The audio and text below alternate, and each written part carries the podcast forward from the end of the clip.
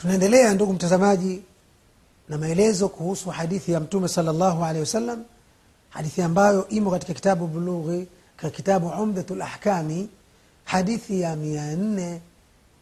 Katika hadithi hizo mia nne na thalathini hii ni hadithi ya pili.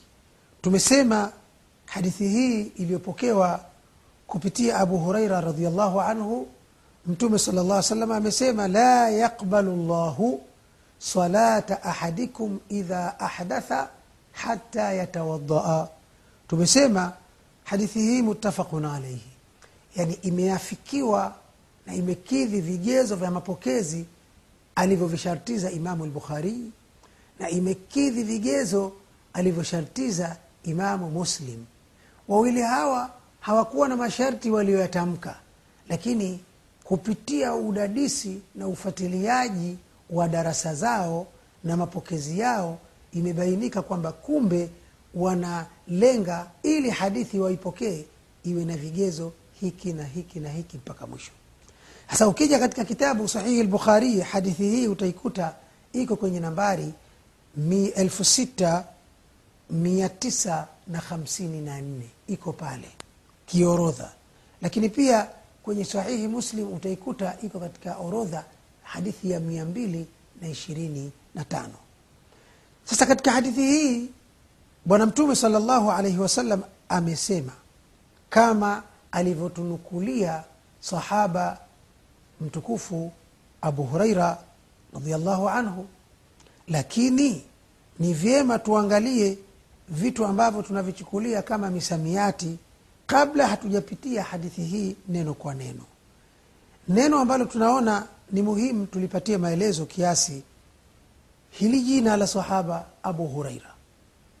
Neno abu huraira kama msamiati tafsiri yake ni kwamba baba wa paka au baba wa mapaka. Sasa kwa nini sahaba huyu aitwe baba wa mapaka? Yasemekana alikuwa akiwapenda sana wanyama hawa yasemekana alikuwa akiwafuga sana iwe itakavyokuwa lakini ameitwa abu huraira. Kwa sababu majina mengine watu wanaweza kuyapata bila taalili. Leo waweza ukamkuta mtoto mdogo pengine hata hajaanza kuchanganya kuota meno. Pengine akaitwa pengo. Pengo ni mtu aliyekusha kuwa na jino au meno halafu likatoka lakini ukifuatilia utaambiwa ah, huyu kapewa jina la babu yake na babu yake alikuwa anaitwa mzee pengo na yeye ndio akaitwa pengo. Ndio maana kanuni yetu nasema alasmau la tuallal. Majina bwana hayazingatiwi ile sababu.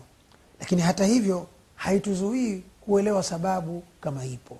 Sasa huyu bwana ameitwa abu huraira baba wa mapaka.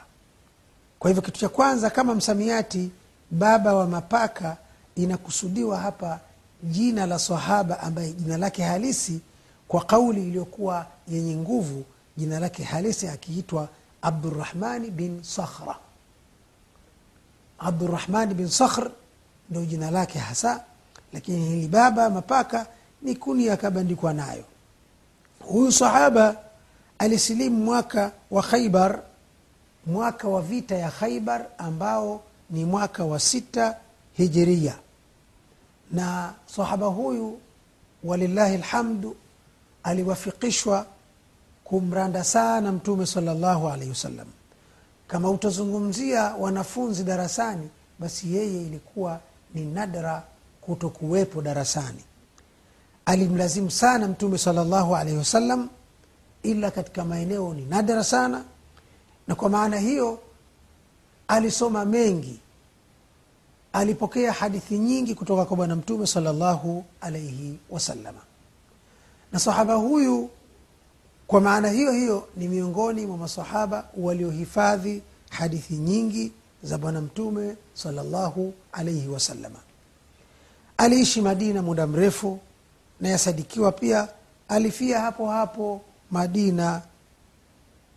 Mwenyezi mungu amuiradhi sahaba huyu jalil ambaye ulimwengu wa uislamu una hazina kubwa ya hadithi alizozipokea sahaba huyu jalil. Na kwa sisi waislamu huyu ni sahaba amepokea hadithi nyingi na hatuna mashaka hata kidogo tunaamini ni katika timu ya watu wazuri waliotupokelea kutoka kwa bwana mtume salllahu alaihi wasallam. Ingawaje kwa bahati mbaya wapo watu wanaojihusisha na uislamu lakini wamekosa adabu. Humsema vibaya abubakri humsema vibaya umar humsema vibaya uthmani na wengine wengi kwa sababu za itikadi za batil walizonazo.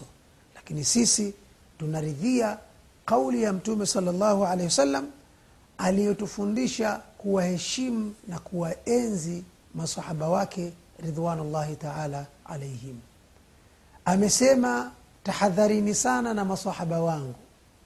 Na apa kwa yule ambaye nafsi yangu iko mkononi mwake.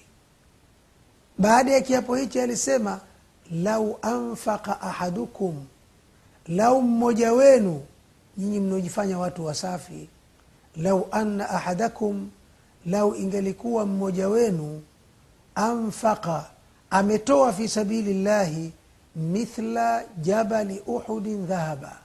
Ametoa dhahabu uzito na lundo kubwa kama mlima wa uhudi na mlima wa uhdi ni katika milima mikubwa sana duniani.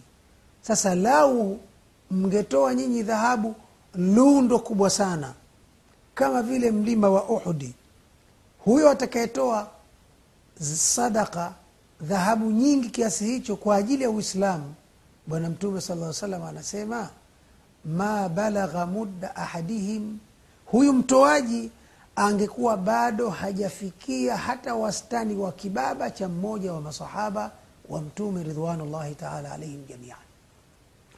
Bali anasema wala nasifa wala nusu yake.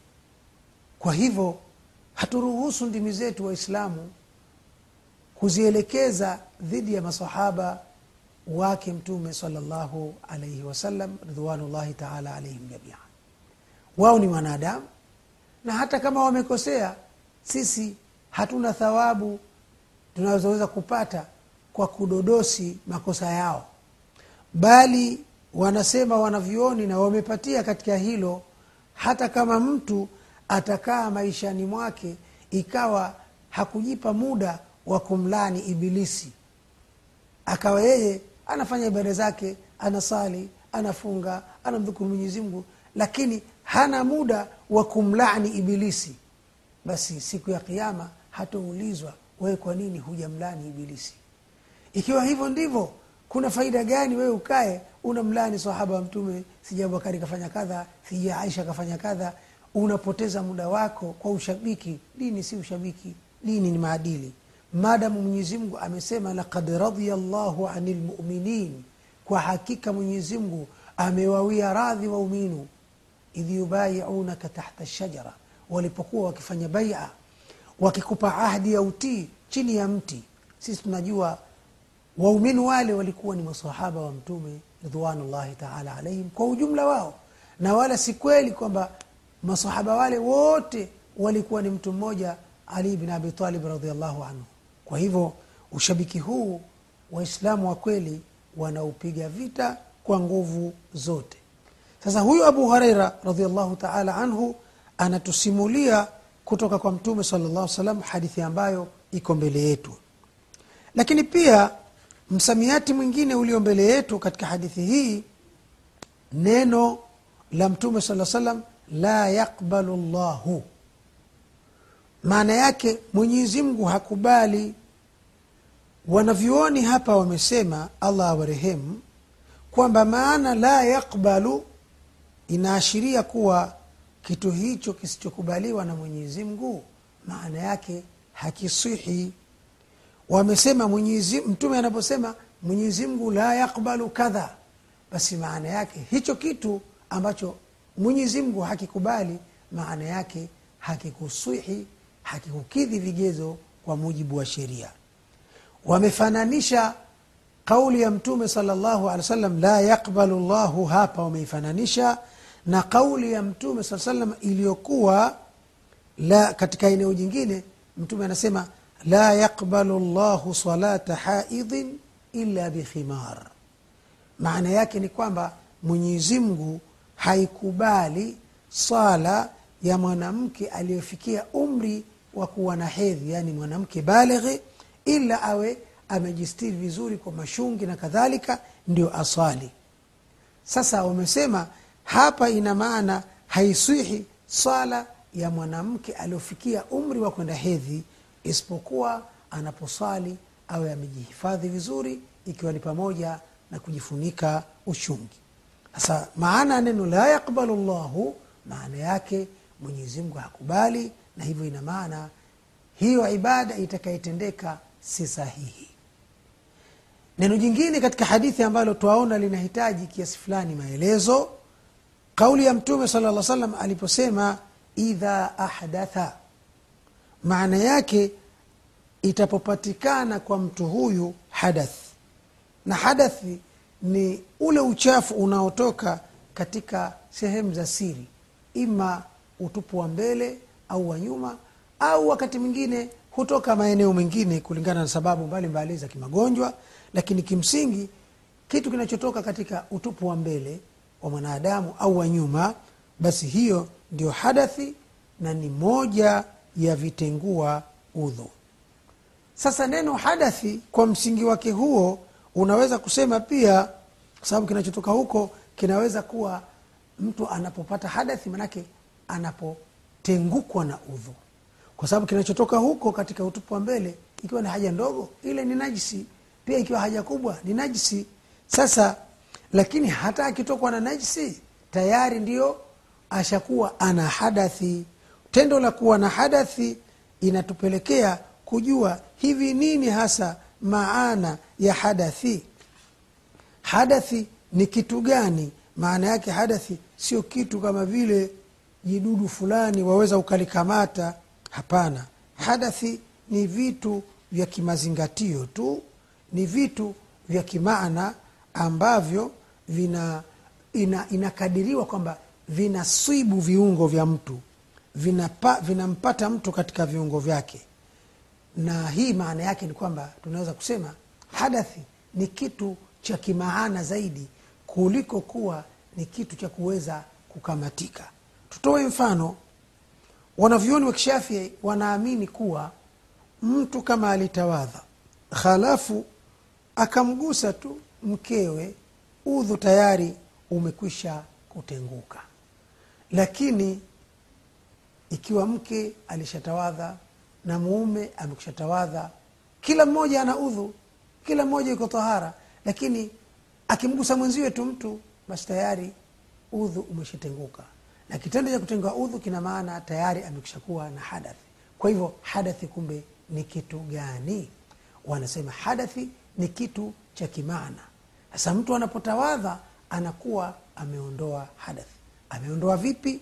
Ndugu yangu mtazamaji tukutane tena katika kipindi kijacho insha allahu taala. Wabillahi taufiq wassalamu alaikum warahmatullahi wabarakatuh